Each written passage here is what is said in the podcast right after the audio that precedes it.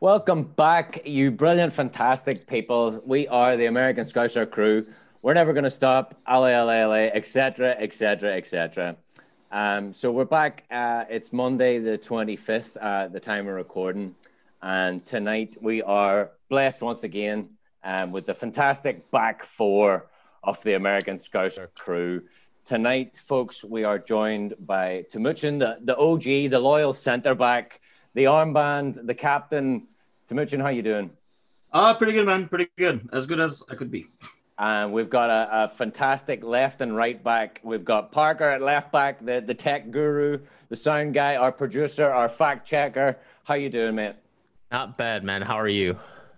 Ah, uh, struggling, you know. How, how how's it going? Anyway, Paul on the right. We've got Mister Bickler, our uh, our maestro there, our player ratings genius himself. How are you doing, mate?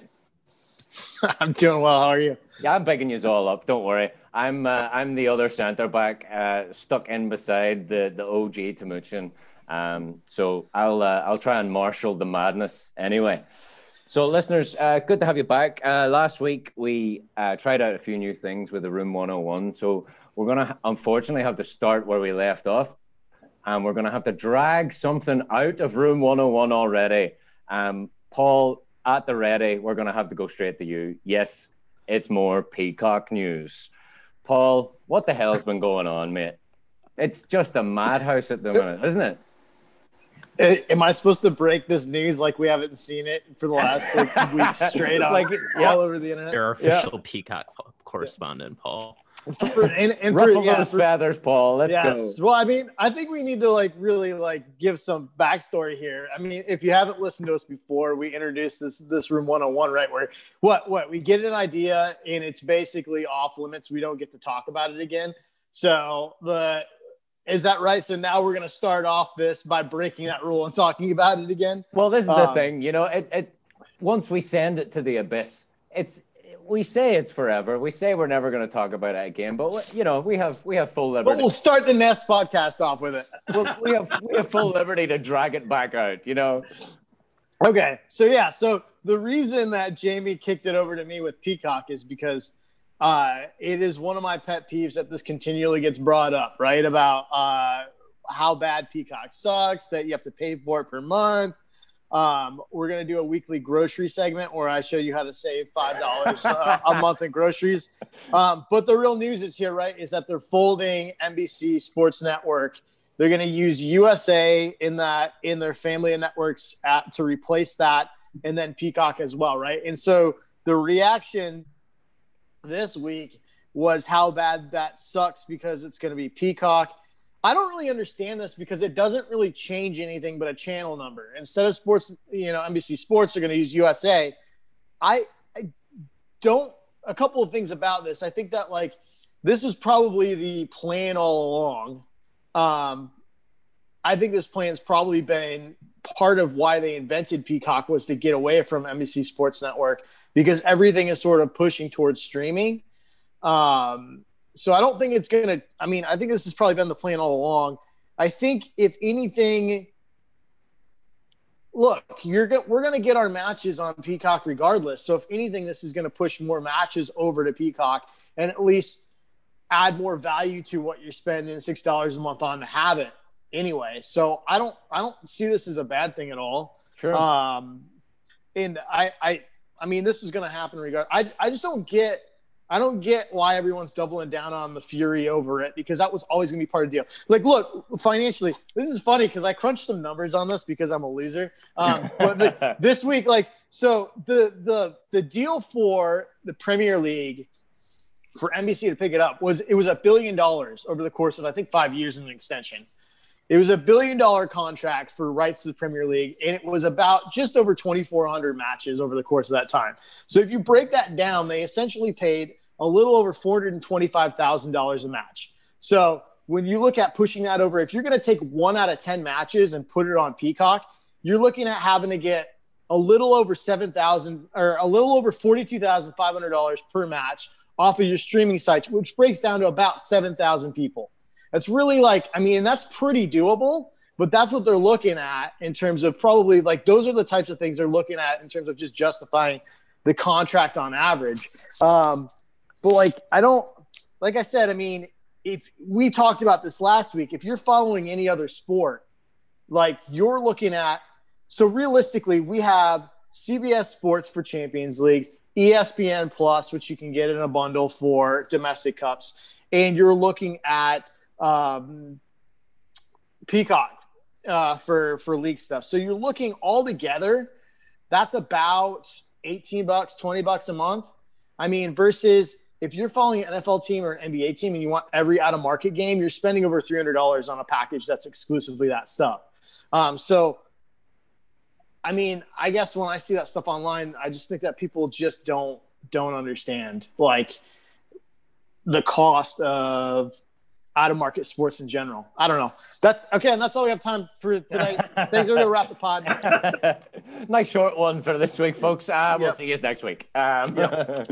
uh, see you on the Facebook funnies. Um, yeah. But yeah, no, I mean, when you put it all out there like that, Paul, it's half a million a match kind of sounds, you know, it's, it's pennies really for, for these, these types of people. But you know, it, it's whatever. Um, it's not exactly a monopoly. Um, you know, monopolies are illegal in America, blah, blah, blah. Um, but, you know, it's um, it could be worse, like you said, you know. Um, Timuchin, you want to add anything to that uh, Peacock kerfuffle? I, I wouldn't dare go into Bickler's territory when it comes to that. But you're damn right. I think my only complaints, and I don't know, it's a mild one, and I would think they would fix it over time, is how it switches from the pregame suddenly to the game. That's probably the only complaint I have, because the pregame you're watching on a different channel. And I don't know if everybody has the same issue. See, I get it from Xfinity, so I don't even have to look at Bickler's grocery tips to be able to get it, because it's already included in mine. So right. I don't have to pay additional to it. Nothing is free, I know. I'm sure it's bundled in somehow, but... Um, so, well, aren't you a lucky guy? So I don't know if mine is the only way, but it is like the app itself within Xfinity is slow as can be. So when you switch from a pregame to a game, usually you're missing probably kickoff right in the first time, like ten, fifteen seconds or something like that. But it's a minor complaint to have. And I'm assuming it, pretty soon they'll make it overlap.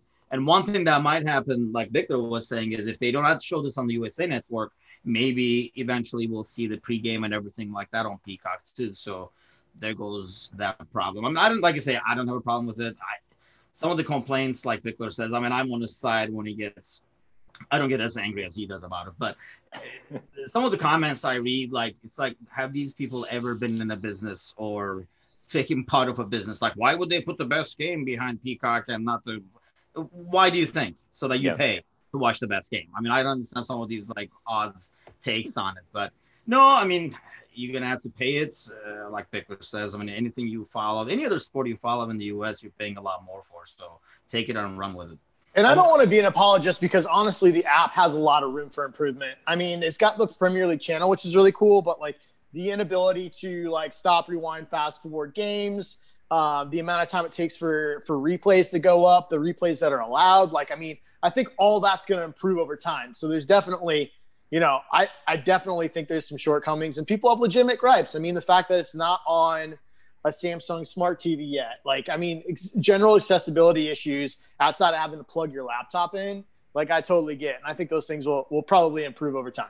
Yeah. And I like, I'm, I'm not going to make any apologies for it either, but I, I would point out that, you know, I'm a bit of an old fogey as well. Like I, I remember back in the day, um, in in Ireland and the U K, you know, when games weren't live or televised, we had the, a thing called teletext, which was, you know, the most beta of things you could ever, ever see. Um, and, you know, it was terrible, just waiting for, oh, it was terrible. I can't even express to you how bad it was. It was black and white. It was a, a, a thing you could just press a button on your T V and you could, you could get um, up, updates every once in a while. It probably happens like five minutes after the fact.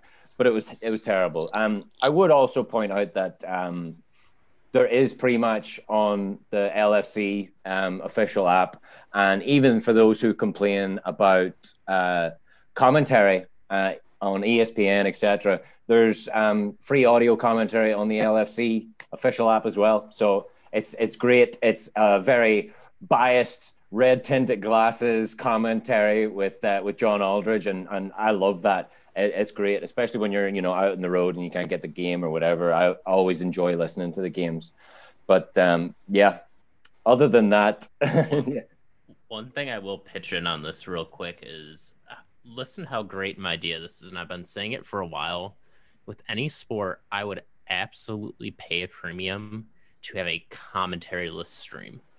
I would pay at least twenty bucks a month to watch all my team's games without some people talking over it. Just hear the game sound, the fans when they're back, the sounds of the players, whether it's basketball, the squeaking of the shoes, hockey, just the skates going. That's all I want. I want the in the stadium experience. Pure sensory, yeah, absolutely. Yeah, that would be great. Honestly, some of the like Turkish games I stream, um, maybe not so legally, but anyway, I still like I stream. All you get is that feed. So you do not get any commentary. All you get is some of on the on-field stuff, like if the microphone is close, but you still would get the stadium and everything like that too. Yeah, so Parker says that's a joy to watch because commentary in Turkish is just as bad as in English, people. Yeah, right. You know, those who can do, those who can't uh, commentate, I guess. Um, But uh, yeah, um, we've got lots of great articles on the American Scouser website. Uh, we've got The Road Back from Barak, the, the corner taken quickly. Um, we've got the F A Cup player ratings from Bickler himself. Uh, we've got a couple of great get-to-knows um, from our new guy, Hisham, or Hisham. Uh, get-to-know Leighton Clarkson, uh, Taylor Hines from L F C Women, which uh, she's a, a, a very big favorite of my wife's. So she was... Uh, All all ears for that one. Um, but yeah, nonetheless, plenty of content that we've got you covered on American Scouser dot com. Uh, so yes, since we uh, left you last Monday, we've uh, had a couple of games to talk about. So why don't we go ahead and Harry Kane, dive straight in. Um, I guess let's get to it, lads. Uh, quick recap of the Burnley game. Um, very quick because... Jesus Christ, uh, it was it was pretty dire. Uh, reminded me of my, my formative years, college and uni, you know, taking plenty of shots like it was going out of fashion and uh, couldn't score for love nor money. But it was just terrible, wasn't it? Like, uh, you know, that's sixty-eight games. Um, Crystal Palace twenty seventeen, last game we lost at Anfield, lads. If you know, if this was a, a spreadsheet or uh, even better, uh, uh, a rocket ship blasting through gravity, you know, we've we've just hit that blip, and you know, look, everybody has blips. Take take a look at Everton, for Christ's sake. They haven't won a a, a medal or a championship in twenty-five years. Imagine being them. But um, yeah, it, it was hard to take. So, what what was your your thoughts and feelings initially? Um, Paul, we'll jump in straight with you.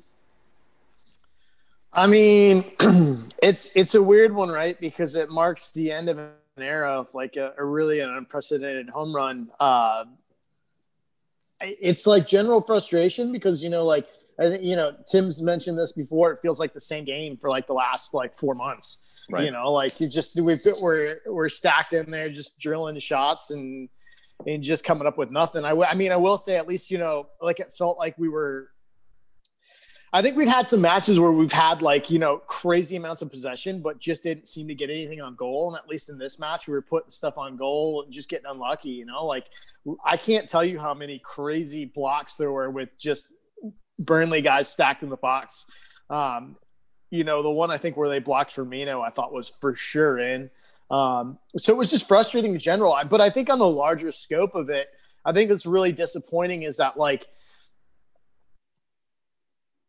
I, I felt like, you know, it, it was it, it felt really unjust to to to to lose it without fans as much as it felt to win it without fans, you know, because like, I mean, that's how it started. We never really got to properly celebrate our title. And then this run ends and there's there's there's no fans in the stadium. And and, and I think not only because I felt like maybe we would have won it with them in it, but also because like we, we didn't get to fully appreciate this team.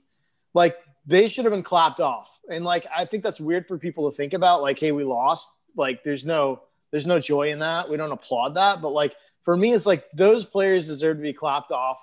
Um, and I am grateful that to some extent that we can stop talking about it.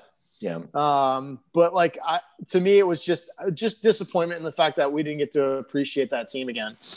Yeah, that's a, that's a very good point. You know, obviously, you know, cast your mind back to that uh, draw in Klopp's first season with, um, who was it now? Was it Watford or someone where, you know, he takes all the team down to the cup and, and like, you know, does the old arm in arm and, you know, yeah. that, that was a real turning point for us and every, uh, all teams laughed at us, which, you know, in many ways it's, it's resembling what's happening now. Like a lot of teams are laughing at us now because we're, um, not the team we were, which is bullshit anyway. Like, I feel like that's that's precisely what all these teams want. You know, they want us fighting against each other and blah, blah, blah. But you're absolutely right. They should have been applauded for, for not just their achievements, but for year after year. You know, this is twenty seventeen we're talking about. This is almost four years ago.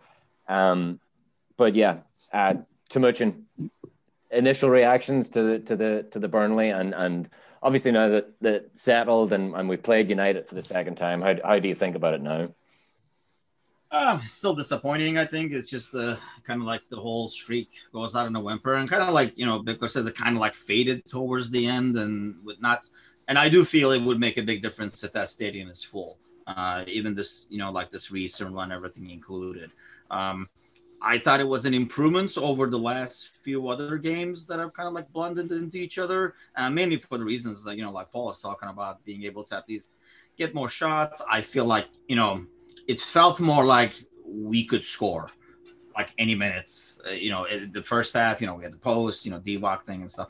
And, you know, it just felt more like we could score, whereas you were watching the other games and it felt like, you know, they could have played ten days and we would not have a shot on goal. Uh, whereas this one, it was probably more conscious in terms of, you know, like, first of all, the eleven we put out there, we put people who could take those shots from outside the box with, you know, Shaq and Ox and stuff like that. Uh, even Divock, you know, like, you know, likes to kind of like cut in and like, you know, crank some shots and stuff. So the lineup was more geared to that too, I think. But yeah, just disappointing result at the end. I mean, we were chatting live as we were watching and we even said, hey, you know, go all for it. Risk losing at home and, you know, like just try to get the three points, trying to get the goal and stuff like that. And I don't think we expected to concede the goal in that sense. We were more talking about like going all out kind of deal, like with substitutions and stuff. But yeah, disappointing, but you know, it was going to end sometime. It just sucks. Kind of like Paul said, that the way it's ended and the latter part of the curve, I would rather end on a, I don't know, like a, while you're on a high, just like an unfortunate day or something like that, as opposed to it almost felt like this was coming. Yeah. And I mean, you know, Paul talks about clapping these players off after a win. And, and you know, um, that may seem contrite to some people, but the fact of the matter is that's the first Anfield defeat for what's that? One, two, three, four, five, seven Liverpool players, first team players, Robertson, Fabinho, Ox, Shaq, well, Ox and Shaq, maybe not first team players, but still quality players. So Robertson, Fab, Ox, Shaq, Salah, Allison and Mane. That's their first taste of defeat. And in a way, I feel like they they needed to taste that defeat, even without fans, even though it, it's not... Th- those boys are going to be hurting. They all will be hurting after, after losing the streak. Um, but...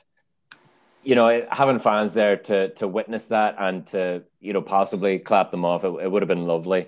Um, but yeah, we move on to the United game in the Cup. Now, lads, it's it's uh, it's been a few days now. Um, God knows I've had my fair share of grief from my friends across the water and friends here in North Carolina, because they're all crawling out the bloody woodwork, aren't they? All these United fans, it's ridiculous. Um, it's almost as if they think they've they've won the double already. Um, with with all um, reality being considered, they're probably going to get knocked out the next fucking round. Um, but in reality, we've got two goals to scream about here tonight, lads. Um, two wonderful goals, two great assists. Um, Salah's chip with the right foot was was reminiscent of his old days. Like he he's got his right foot back by, by the looks of it, lads. Um, What do we think there, uh, Timuchin? You know, obviously you're the centre back, but can you dream of uh, can you dream of a finesse finish like that with your weak foot? Hey man, I've had some finishes back in my day, so centre back. Let's not go there, but um, I honestly normally because it's the F A Cup, um, and I know some have like more like sentimental connections to it. I personally, you know, especially with Champions League now, to me it's kind of like a second tier deal. Um, if it wasn't United, I would care much less than I do now, because I have a freaking brother that's a United fan. So, it, but even him, like knowing, uh, you know, like having watched the game, he, I mean, he kind of knew both times, you know, just because of the F A Cup, it's not as big of a deal kind of thing. But um, if it wasn't United, like I say, I would care as much as I probably do now. Um, Some more good signs, you know, we're talking about like how Burnley game had a bit more good signs from the games previous. I felt like this one had even more, uh, just not only because we scored, but I thought overall we played, the energy, the press uh, was kind of back again. Uh, obviously, it brings a lot of questions about our, you know, defense and the center back signing and all that kind of stuff. Uh, but yeah, disappointed, but not as crushed. And like I say, if it wasn't United, I don't even know if why it would be as it would just be like, yeah. Yeah, I mean, there's there's never a good time to lose to United, even if it's a, a you know, you touched on it. The the F A Cup has definitely lost its shine, um, considering that we're we're back on our perch and we're we're we're fighting for the Champions League and we're fighting for the Premier League. So you know, it it definitely has. There's not a lot of money uh, involved in winning it compared to the other two competitions that I mentioned, um, but there's. You know, definitely positives to be taken from the game, Paul. Like, like, like I said, two great assists, two great goals.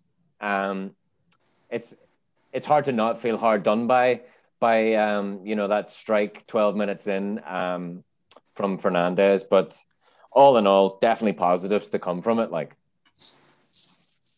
yeah, I mean, for sure. It's. It, I think we can all agree that we would have rather lose three two like that than one nil like we did versus Burnley, right? Oh, I mean, completely. It just, yeah. It just it feels like a different it, it's a different energy.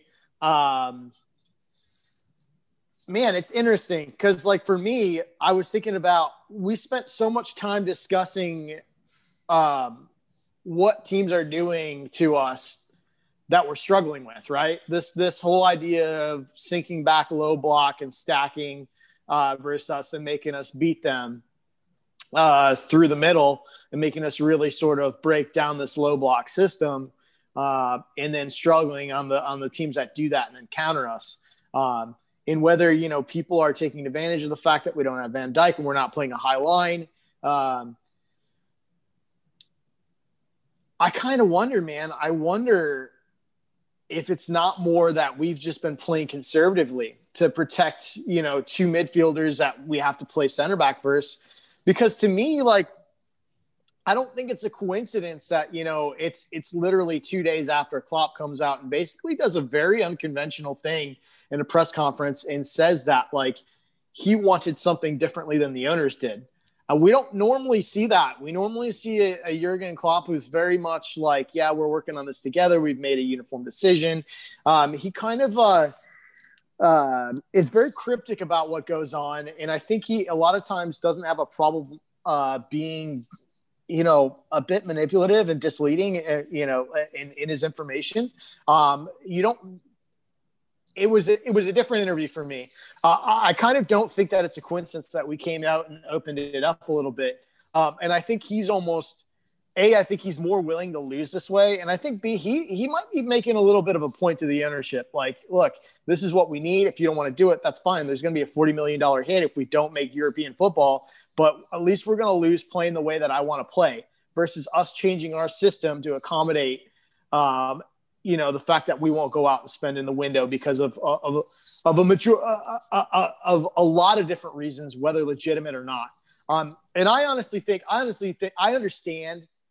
My my opinion is that F S G made it, it, it. They made a strategic move that they were gonna they were gonna risk not adding more depth this summer to, given the market and given what's going on with COVID, they found value in, in both of the, you know, Thiago and the Jota signings, and the fact that they could do installment plans essentially over time on uh, two players they thought were going to add more value than going out and getting, you know, bent over the barrel on a center back in the market. I think that was a risk they took, and I think they got burned on it. And I think they'd probably admit they got burned on it. But I think at this point, you know, obviously there needed to be some sort of a change, in my opinion, when, you know, Matip had issues, Gomez went down, and Van Dijk. The, the moment Gomez went down, I mean, I think there should have been a shift in philosophy, probably, if not sooner. I, I, pro- Tim will probably, you know, he'll argue sooner. Um, but I think that inability to adjust, I think, has has left Klopp frustrated. And I think the way that we played this this sort of offensive, Trent and Robbo pushed all the way up. Uh, I think that he's trying to prove a point. Um, and that's kind of my opinion on it.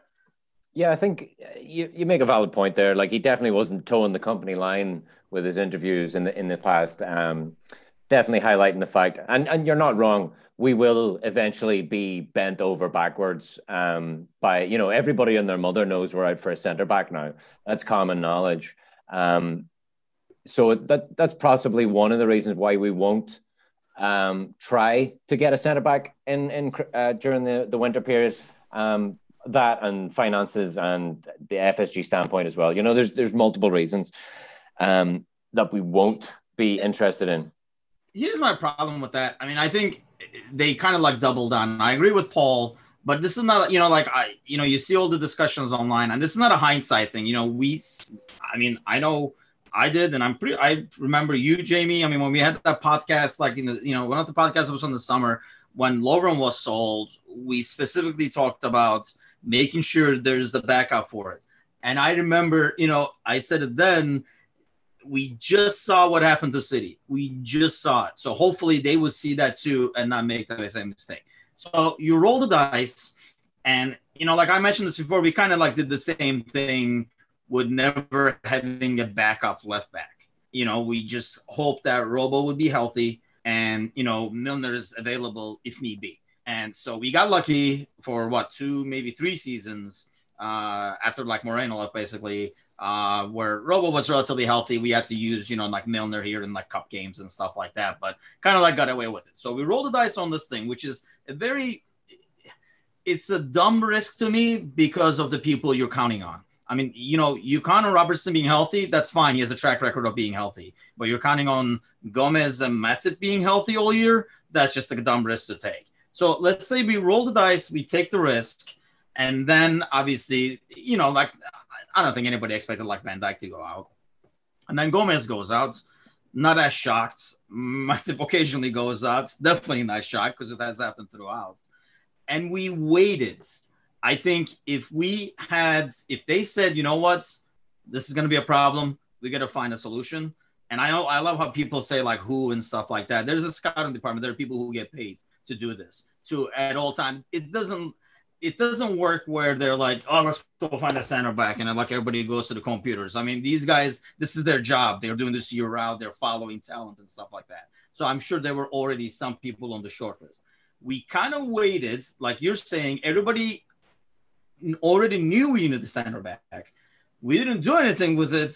And now, you know, three the last three, four weeks, the, whatever we were going to get bent over on, Uh, were they going to come back and go at it again? Because now they really know we need it. Yeah, and well, I think that's why it's not going to happen at this point because we waited too long.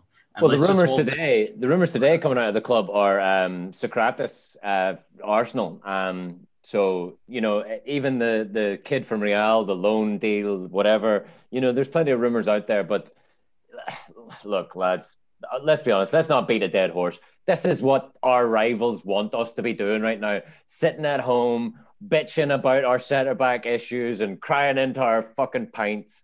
So let's, you know, a lot can be said about it. And we could sit here and talk to the cows come home. Let's hope that something is in the works and that we're all proved wrong and blah, blah, blah. But um, let's have a wee bit of fun. Um, we're out of the cup. Let's have a wee bit of fun at United's expense here. Because, uh, you know, that them progressing... we mentioned, they'll probably get knocked out, but it will add a wee bit of future congestion for them. Um, so good luck to them, and good luck to them in the Europa League playing Thursday night fucking football. Um, but it is um, Robert Burns night for any of our Scottish listeners, and especially our, our Scottish madman at left back, Robbo. Uh, I don't know if any of you seen uh, during uh, Greenwood's goal, Robbo is chasing back and he's a good couple of yards behind him and he's never getting there. And he does the quintessential Sunday League thing, which I admit I have been guilty of before. I'm a, a big lover of a, a bit of shithousery. Um, it's all fair game, in my opinion. Um, and maybe Parker, if if you're if you're able to, you could probably fact check this. But uh, for the listeners, basically Greenwood takes that one touch and and strikes the, the ball, and and it's a it's a lovely goal. Fair play to him. He's a he's a great finisher. Um, But Robbo's just screaming down his neck, Roar! Like he's running after him. He's never getting there. Um, and I love that. Um, I want to know what you think he's screaming. Um, obviously, it's Robert Burns' night, like I said. So maybe he's doing something quintessentially Scottish, like freedom or haggis or fucking iron brew, which is a, a, a famous Scottish soft drink. Um Uh, sorry for the listeners who have got their volume up on high. I'll, I'll probably be shouting more throughout the, the rest of the podcast. Uh, shouting, screaming, and, and singing. That's usually what I'm up to for those who don't know me. But um, maybe, Parker, you could give a wee fact check. See, I'm pretty sure it's illegal. Uh, you you might get carded for something like that, maybe given a, a, a penalty. But a lot of people online are, are complaining, Robbo's a fucking cheat. The Liverpool tactics. Look, look what they do. They, they can't defend. Now look what they're resorting to. But uh, what what do you think he was screaming, uh, Paul? What it it's anything you can? I don't know. Just I loved ah! it. I loved it. I mean, it's just it is what it is. I mean, I don't think anyone's going to complain too badly about that. You got him doing that. You got Bruno moving the ball off the free spot, the free kick spot. So I mean, it's like all all fair in love and war. I thought it was hilarious. Um, it, I, it really was. I, whatever it was, it was probably unintelligible because you can't even understand him when he's talking normally anyways. So. But, uh, I mean, you know, that's like what? Kara would do that for sure. Oh, Kara yeah. would definitely. I mean, yeah, I, I saw that uh, when they showed the slow motion replay, you could see him creeping in in the corner doing it. It was just – I, I thought it was I thought it was amazing. Yeah. If you're going to give up a goal, I that's I want to see that. Yeah, you want to go down fighting, exactly. Right. Um, so, yeah, absolutely. For those listeners who, who possibly haven't seen uh, the memes or or the slow motion off it, it it's fantastic. Timuchin, have you got any any shouts that you would have possibly screamed at, uh, at uh, Greenwood? I think, you know, and like I say, I'll admit, I've done it too, but, you know, it's never been like, you know, you either like fake like somebody is right behind them, you know, or, or yell something like that, or you just like, just basically just, yeah. You just give them a good, it's a hey, right? It's a yeah. Hey, like, it's, hey. Just, like, hopefully, yeah, hopefully you just, he thinks, you, the, ah! you know, and then he thinks yeah. you're closer than you actually yeah. are. Um, yeah. I mean, honestly, I do, I, I, I do that. In, I do that in golf all the time. Four. That's why you're probably banned from a lot of courses. But uh... I mean, I'm on the ladies' team. I might as well.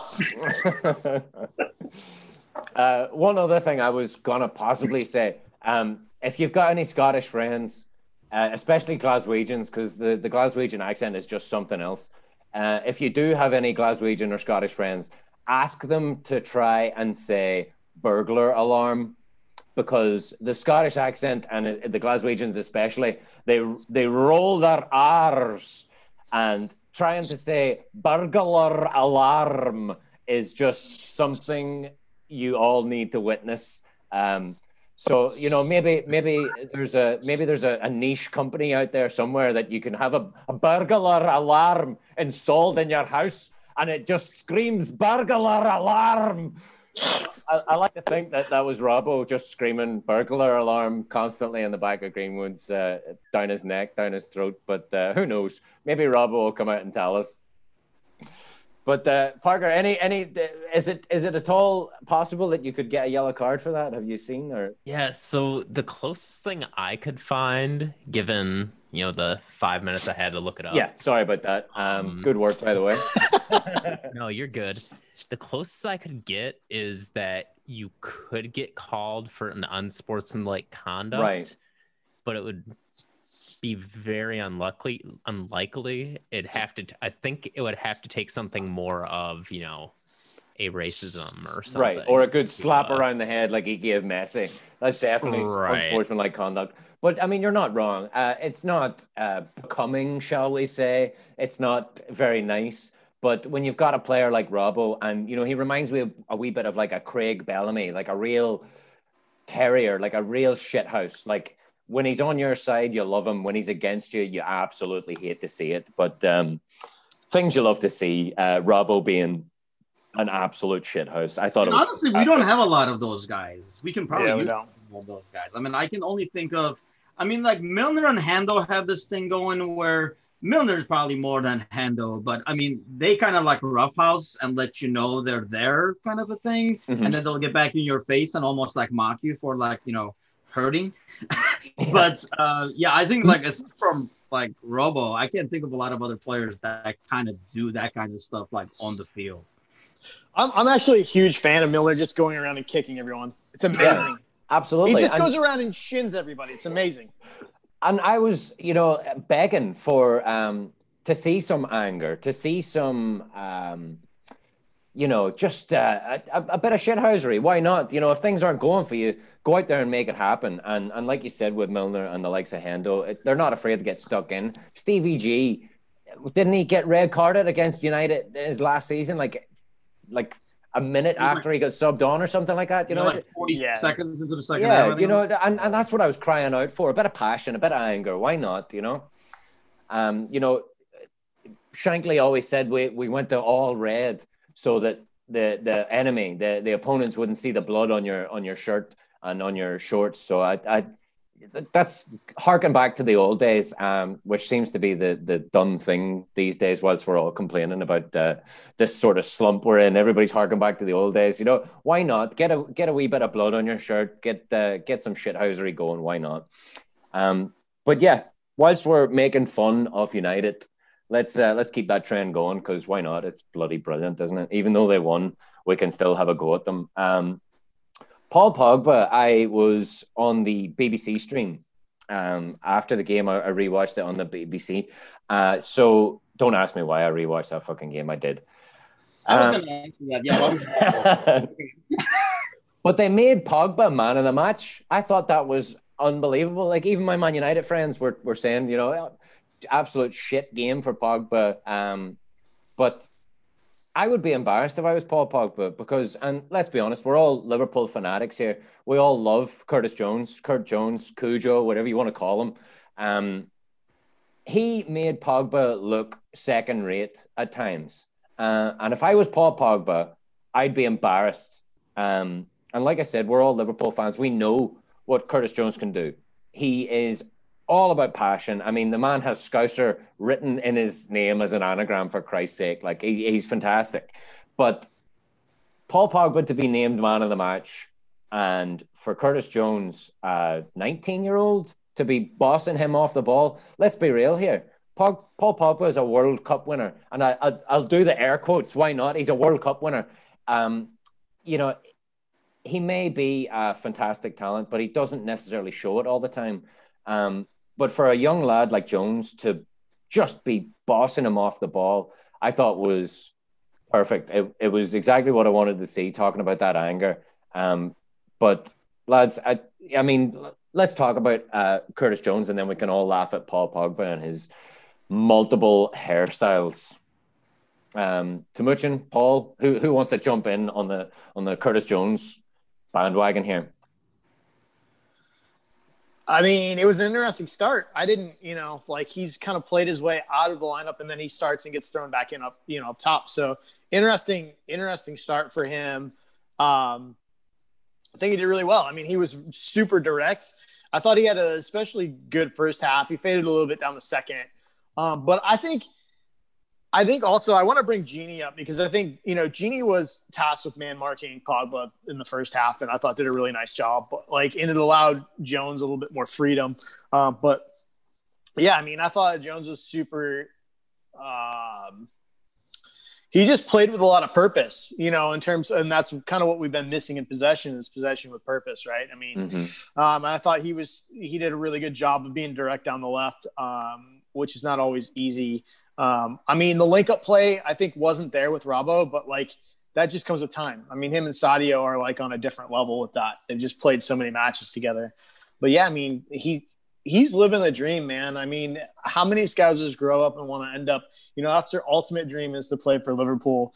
And I can't imagine growing up in Liverpool my entire life um, and having that, that be, be a reality and then having to deal with, you know, everybody's opinion of it, you know, whether you have a good game or a bad game. You know, there's people saying that he shouldn't be anywhere near the first team a couple weeks ago, um, which is, which is just mad to, to, to think about. Um, Because I think he's going to be a really, really big player for the club for a long time. Certainly, yeah. I, I, I like you said, Paul, I think he showed drive. He he showed a sense of unflappability. He wasn't he wasn't uh, afraid to take on a man. And you know, Timuchin, he, I like I said, he for me he made Pogba when he dropped back in that second half, like Paul was saying. Um, he shouldn't be doing that to a player of Paul Pogba's cal- caliber.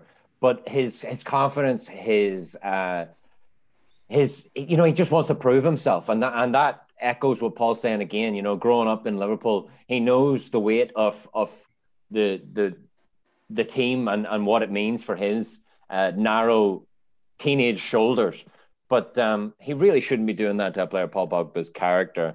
And I dare say, Paul Pogba was looking around his shoulder every time after first couple of, of um, Curtis Jones' shoulders. You know, he, he, he, he that's enough to frighten you. You know, when, when a young player like that is able to take you on, draw a foul, or just just beat you for pace and a wee bit of skill, like he he's got he's got the scouse nous, if you will. Forgive forgive the rhyme and slang. And I think you know that's. I would assume that's even more pressure on the kids, you know, being local and, you know, like having to play because, you know, it's almost like all eyes are on you as opposed to, you know, coming from like outside or something like that. But no, I mean, I agree with Paul. I think he has a lot of potential. Um, I mean, the kid is very confident. I mean, I've heard Klopp talk about him at more than, you know, a few occasions, underlining the fact of his like confidence overall in his skill and ability.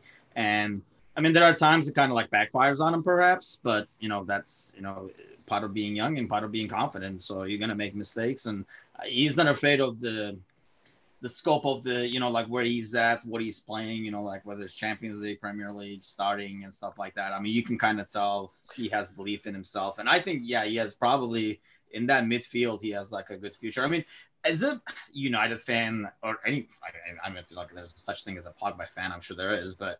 I mean, that has to be very frustrating because I feel like that guy plays at sixty percent most of the time.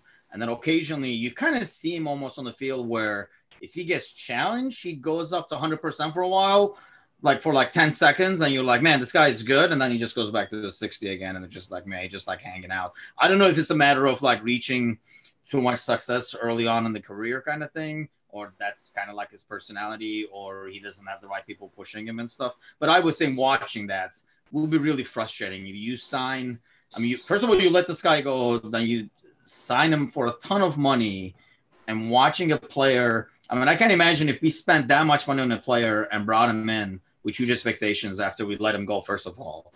And it's very clear. I mean, it's not a biased opinion. I mean, I've, you know, talked to people like United fans who say the same thing. He looks like his body language looks like he's about like sixty, sixty-five percent. He's just like kind of doing what he can, not really pushing himself because he has somewhere to be afterwards or something like that. So I'm assuming that has to be frustrating.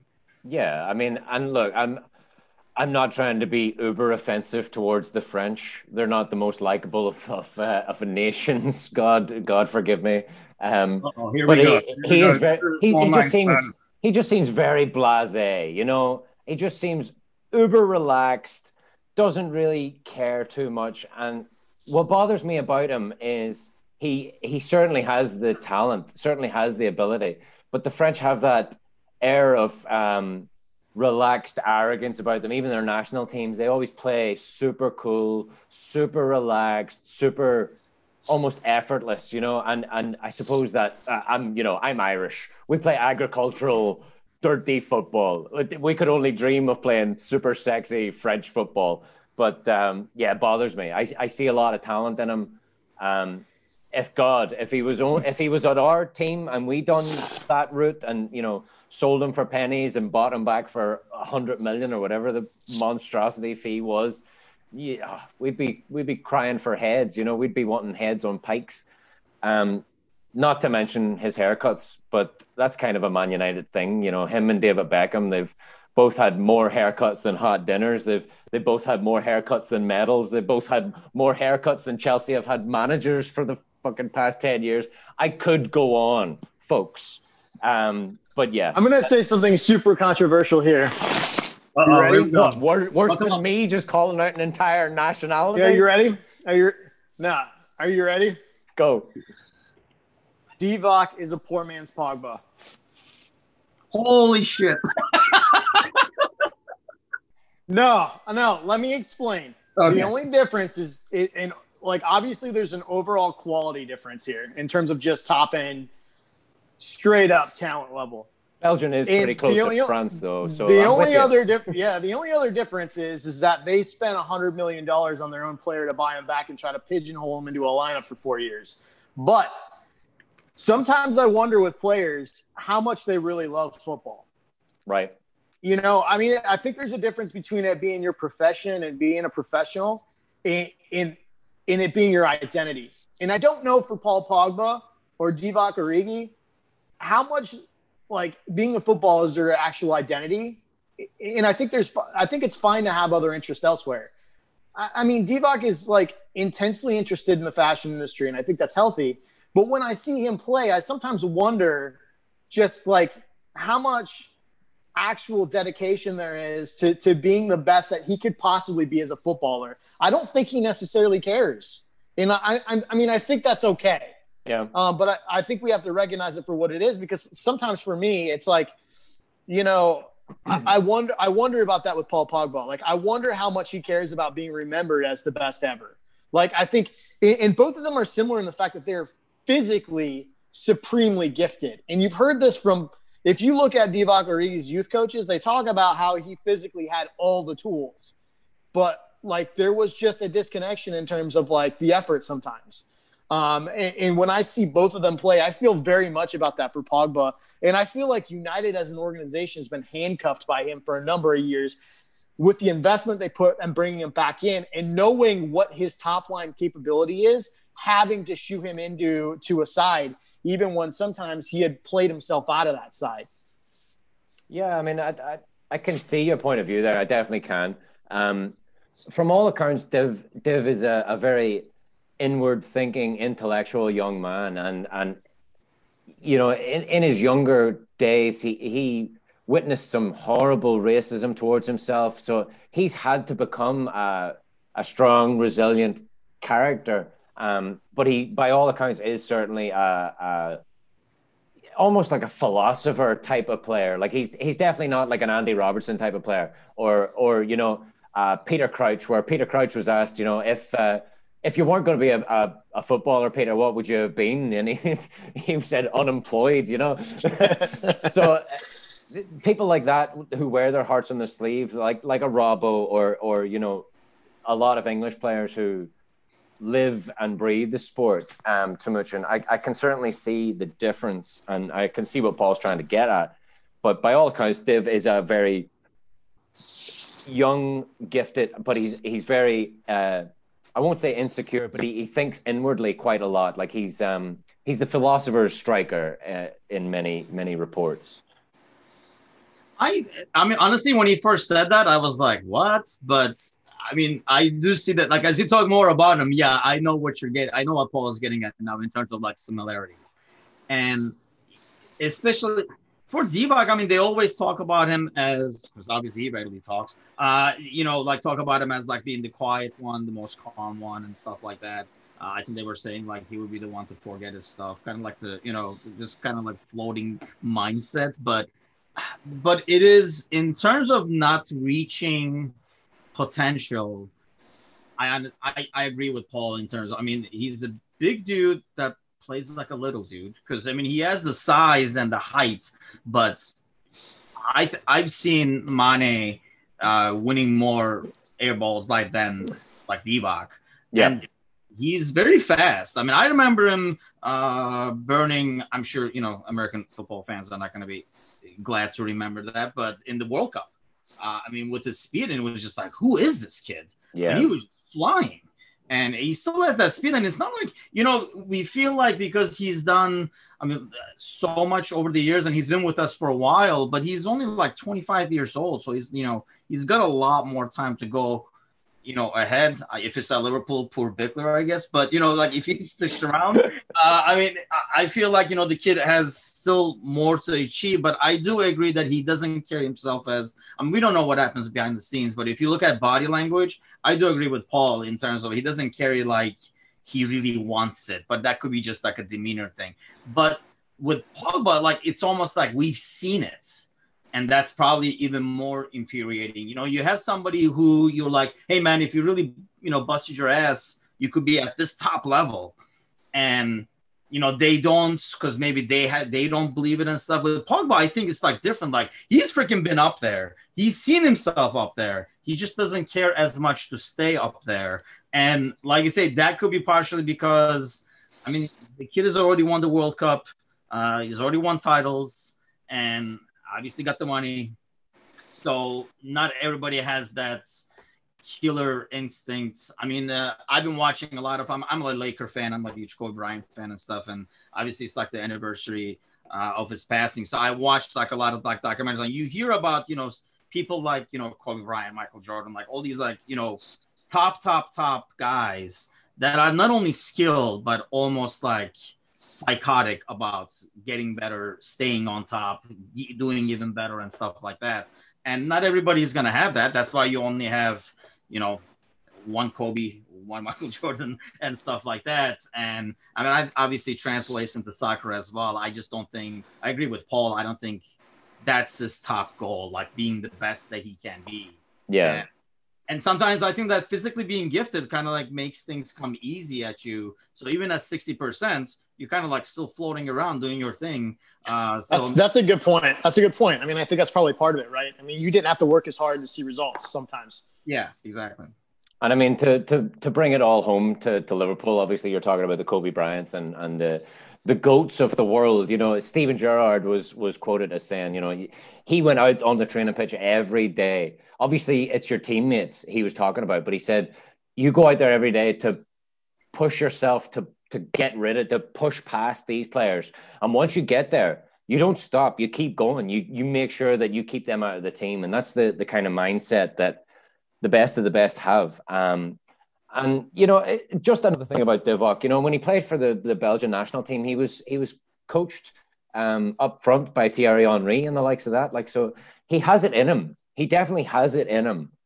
It's it's just whether or not you can get it out of him on a, on a consistent basis. But, um, yeah, you know, there you have it, listeners. Um, a sneak peek at our next segment. It'll be Bick- Bickler's Hot Takes. Let's not do that. Let's not. Um, no, but all joking aside, uh, lads, it's um, especially when it comes to Pogba and his many hairstyles. Um, yeah, it's just it's sad to see a, a player. Um, it, even well, you know, it's not sad to see him because he's at our our rivals. Say, it's like but uh, United, yeah. it's a it's a massive joke, you know, right now the the many hairstyles he's had. Um, and obviously, I had a little dig at Chelsea there as well, because why not? Uh, today, time of recording, um, Frank Frankie Lampard has been sacked. So that'll be the end of that. Um, and I believe it'll be Thomas Tuchel coming in, right? Um, you hate to see it. Don't yeah. you? Two, 200 Couldn't mils have, down the Swanee. Couldn't have happened to a nicer guy. Poor yeah. fella. Um, but... Uh, just as a, a, a point here, uh, last point on the United game, who was the man of the match? Do, do, do, we, do we know? Um, I certainly don't think it was Paul Pogba. He didn't deserve it in my book. I would probably, well, obviously I'd give it to Mo Salah um, or maybe Bobby Firmino, two lovely assists as well. But um, I'd, I'd hesitate to give it to one of the Liverpool players. Um, I dare say they probably give it to fucking Fernandes for his twelve minutes on the pitch and his last minute goal, but who knows? Um, but yeah, um, Frankie Lampard is gone. Um, it's also, uh, well, we mentioned earlier, it's um, Robert Burns' night, a uh, big thing for the Scottish lads, but it's also the best Pep in the Premier League's birthday. That's right, Pep Linders. Our Pep, it's his birthday, so big happy birthday to the best Pep in the Premier League. Um, other than that, lads, we've got Spurs coming up on Thursday evening. Um, obviously, we'll have another pod next week, so we'll be able to talk about that, and God knows what else we'll be throwing into Room one oh one next week. Um, but a little bit on Spurs, and uh, then we've got West Ham on Sunday as well. So uh, twenty-eighth, Thursday, Spurs, uh, three p.m. local time in Liverpool, and West Ham on Sunday, which will be eleven thirty local time in Liverpool on the Sunday. So a couple of big games coming up. Um, again, Spurs counter-attacking football. They they won, what was it, four one tonight against, uh, who was it? Wickham. Wickham. Yep. Yeah, but they squeaked it by, man. Three goals in the last three minutes of the game. Oh, you're joking, really? No, it was it was one one up till the eighty-sixth, so squeaked it out.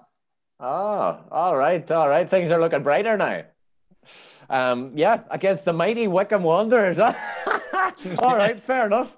All right, that's brilliant. Um, who who was the scorers there, Paul? Do you have it? Uh, so what's the French the French guy they picked up in midfield? Ndombele? Oh, uh, I'm gonna massacre the name. I see Parker furiously typing away. Parker's got and then he got he got two. Winks got one. Um, I don't know who the last scorer was. I can't Gareth remember. Bale. Uh, Bale. Bale got one. Oh Jesus Christ! I thought he was out. I thought he was out golfing. To be quite and honest, on the nineteenth hole. Aye. Yeah, yeah, with me with me screaming from the ladies' tee. Very good. Um, yeah, don't uh, let's not talk about Gareth Bale too much. Um, Room one oh one?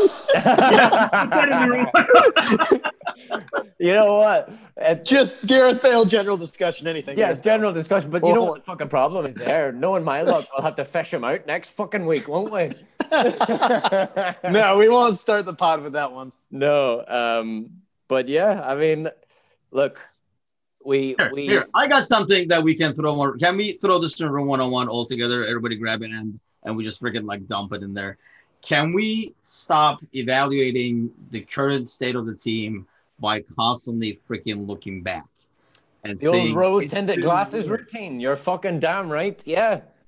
I mean, it's just it, all this week has been driving me nuts seeing posts about, uh, you know, like, oh, you guys haven't seen the bad years. Sadly, we have seen the bad years, and we don't want to go back to those freaking bad years. So just looking at the current situation and trying to feel good about it by looking at how bad it was like ten years ago. Just Listen, diving. I've learned a lot about Jay Spearing this week, okay? There's only one Jay Spearing, one Jay Spearing. There's only one Jay Spearing. I mean, that, can we just throw that away? Because it's been like driving me nuts. It doesn't make anybody a bigger fan having gone through those misery years. I wish I didn't, and I'm sure those people wouldn't either. We and all the have newer... the gray hairs to prove it. I mean, come on. Speak for yourselves. well, well, maybe not. I see Paul and Parker both glaring, glaring uh, at me. I've, I've lost hair because of it, so I don't have much hair to show because of it, if anything. Well, but speaking, it, speaking of hair, it's just I like got, right nuts that, you know, like constantly fans bringing that up to see. I mean, I'm not, I don't want to wait another thirty years for another title. Yeah, no. It might make this one special because yeah. we waited freaking thirty years, but, you know, I don't want it to look like we caught lightning in a bottle and like I'd like two great years here. This is still like an awesome team. And just got to find a way to turn it around. And we just got to, you know, we talked about it earlier. We got to admit the mistakes that were made and hopefully they'll make it better. And like we've seen improvements over the last week or so. And hopefully it'll carry on to this like Tottenham game. Because, I mean, it's really a key game in terms of being able to stay in the hunt for the title. I mean, you lose this game, I would say it's pretty safe bet to say I mean, I realize it's still like halfway, but are you going to be able to, you would have to go on some serious run to be able to come back from like, you know, six, seven, eight points um, against like, you know, City or, you know, I, I consider City still to be the leading candidate over United. Once Europa starts and all this congestion starts, I feel like they're not as good. I mean, even this week, they did not look as good. So, I mean, they, you know, the moment you pressure them, they don't have the best center backs and stuff either. So, but can we just throw that to one oh one and not talk about I think about- that's a good point. I mean, like, right, it's a different it's a different club right now. Like, expectations are different, right? I mean, it's like owning a Porsche. It's okay to be upset if it's not hitting eighty, right? Yep. So I think, you know, I'm, I'm Parker, we can come to you because you're you're the youth, you know, you're the, the youthful left back here. We may as well get your opinion on the matter. Um, but the fact is, you know, yeah, we've all seen crappier days. That doesn't that doesn't mean much. It doesn't mean nothing now, you know. Hindsight's twenty twenty, blah blah blah. You know, I I just, you know, it's uh, it's one of those things where it doesn't measure up. You know, it doesn't. It, it, just because we're in a blip right now, like this isn't even a blip. The title race, so to speak, hasn't even begun. We're halfway through the season. Uh, take a look at Chelsea. Chelsea were top of the league, uh, what, only a couple of weeks back? Now, you Fat Frank's gone bye-bye. So it can all it can all change in in a heartbeat. But um, in in your short tenure as a, a as an L F C fanatic, Parker, what you know, talk to us, tell us, you know, what what's it like? And and look, I'll say this again. This is what other rival fans are wanting us to do. They're sitting back laughing their fucking pants off at us. Like, our inward fighting, even this throwing back to the, the bad days. Like, w- no, fuck the bad days. We're in the good days. This is this is it. You know, this is a, a championship winning side. Uh, uh, champions of the world still. You know, like, I, I just think in, in with Corona, there's a lot of Uh, inward thinking, a, a lot of time on your hands to sit back and pontificate and and wonder of how things could have been. But um, the reality isn't that far off. Like, we are still a championship side. We a championship winning side. We're, the champions badge is right there on our fucking shirt, you know? I, I just seem to feel like there's a lot of short-lived memories going on right now. Yeah, I mean... The thing is, for me, you know, it's about potential. Kind of like how Paul was saying about having the Porsche. You know, we have this sky-high potential and this level of achievement that we should be hitting. You know, practically speaking, we have the exact same team we had last year. Without the injuries, obviously. Mm-hmm. But the players that we have on the roster, for the most part, are the same players. We should be able to perform just as well as we did last year, but we're not. And I right. think that's what a lot of fans are unhappy with. And, you know, what people are calling, you know, fair weather fans, newbies. Oh, you weren't here when this happened. You weren't here when that happened. Who cares? You know, the potential of your club. I mean, I can speak from experience, and Paul, you can back me up on this. The Detroit Lions. I've watched us go through a season where we didn't win a single game. When all four games of the preseason, we thought, you know, this is the year. This is our year. This is when we'll win the Super Bowl. We're winning it all. And then we lost literally every single game. Trust me. Also, we lose our best players about five years earlier than everybody else did. Yeah, also that. But, you know. Um, uh, let me let me put it to this. Rest, right? rest, rest in peace, Matthew Stafford. Yes. Thanks for the years. You uh, you you bring up the word potential there, and uh, when anybody tells me or says the word potential, it's always brought me back to this. Uh, a much older and smarter man than me told me this a long time ago. Potential means you're not worth shit right now, but that's not the case with us. You know, we do, of course we have the potential. We're you. It, It was only six months ago we lifted the, the, the trophy. You know, of course we have the potential, but even more so than that, we have the ability, you know. Um, so that may be a, a, a harsh way to look at the word potential, but it, it always rings true to me. Um, but, you know, uh, fandom's a fickle thing. Um, it, it can be, well, I guess, you know, plastic never rots, but... Uh, It, it certainly doesn't decay. It takes a long time for it to decay. But true fanatics will never die. And you know, fandom can be bought and sold, I guess, in, in today's world. Um, I just think, like Timuchin saying, that that constant reminder of the dark days doesn't really do us any any justice, doesn't do us any good.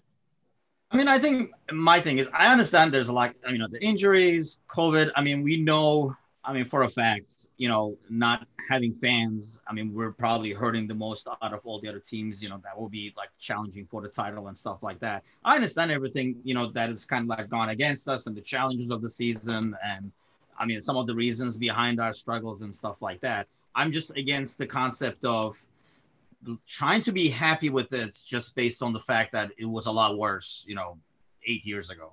I mean, to me, that's kind of like a loser mentality. If you're going to be happy with what you have because it sucked a lot worse, you're not going to get better. I mean, you're not, you, you know, you're kind of like content with, I'm not content with what we did the last two years. It was awesome. But, you know, I wanted to keep going because I think there's a potential. We have a ton of like, you know, good youth players. We have, you know, literally the manager of the best manager in the world and the award to show it. So, I mean, why not try to continue this run as opposed to kind of saying, well, that was fun and it was a lot worse before. So it is what it is. That's throw in the title now. Yeah. You know, like in a, in, in America, we call it dynasty. That's what we're going for. Yeah, absolutely. The, the, the true American comes out. In But, you know, I like, I often uh, look, and we, we talked about Klopp's interviews earlier on. Like, I often look to what Klopp has to say about these sorts of things. You know, um, he said a couple of weeks back, what was it? You know, if, if fans are, are fickle people. We want uh, success all the time. And, you know, he's not wrong. But, you know, he said something in his uh, interview there the other day. He said, if one player has a problem, we all have a problem. And I like to think of it like that. Uh, as a fan, and for all of our fans, uh, I'll put it out there right now. You know, we're all different. We all uh, accept uh, defeat and challenges in different ways. It's we're all unique. Um, it would be a terribly boring fucking world if we if we weren't. If we were all the same, it, w it would be shite. There'd be no arguments. We'd all get along. It'd be boring as fuck. Um, but like I said earlier on, the the rest of the league and the other fans want us. They're reveling in the fact that we're fighting. And we've only lost a fucking one league game. Yeah, we we went through a period where we didn't score for four hundred minutes, but that's what they want. They want us fighting. So let's show some fucking solidarity. You know, go out there. Obviously, we can't hug and embrace and shake hands, but, you know, give give your fellow Liverpool fans a, a virtual hug. And, and hopefully that's what this podcast can do for you is um, a, a little virtual Liverpool hug. Get all red and misty-eyed and...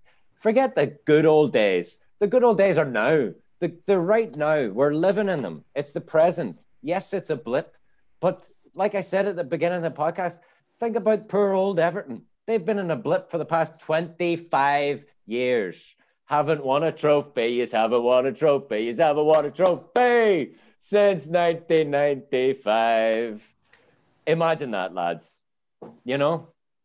So then let's just get a win this Thursday, get back at it, man. I mean, like I say, a lot of people had given up on the season. I haven't. I mean, we're only halfway through.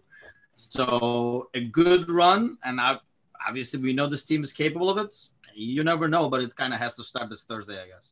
Yeah, and, you know, I've, I've only got one more thing left on my notes here um, for this week's pod, and it's Thiago, a man we haven't really spoken about too much in this podcast. Um, there's going to be a day soon when one of those sideward standing volleys he does absolutely flies into the top corner. And I remember uh, Chris Strain, our, uh, our other Irish guy on the A S crew, he was always one for calling out uh, a Fabinho. And Paul, you, I believe you were the same, always calling out a, a Fabinho wonder strike.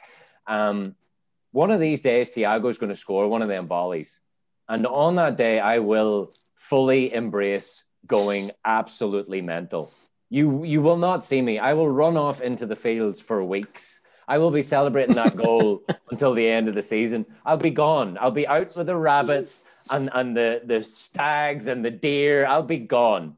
My wife won't see me because I'll still be singing Thiago's song. Thiago.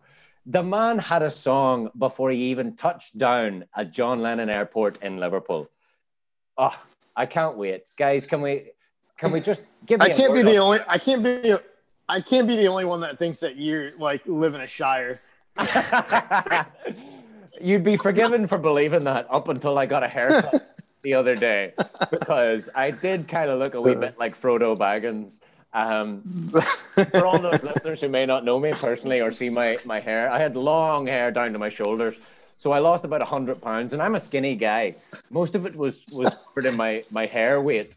But uh, I'm, a, I'm, a, I'm a new man, uh, and if you can't hear it in my voice, Uh, I'm sure one of the boys can tag us in my, my Facebook post, because there's before and after evidence of me with god-awful, long, shirish Frodo Baggins' hair.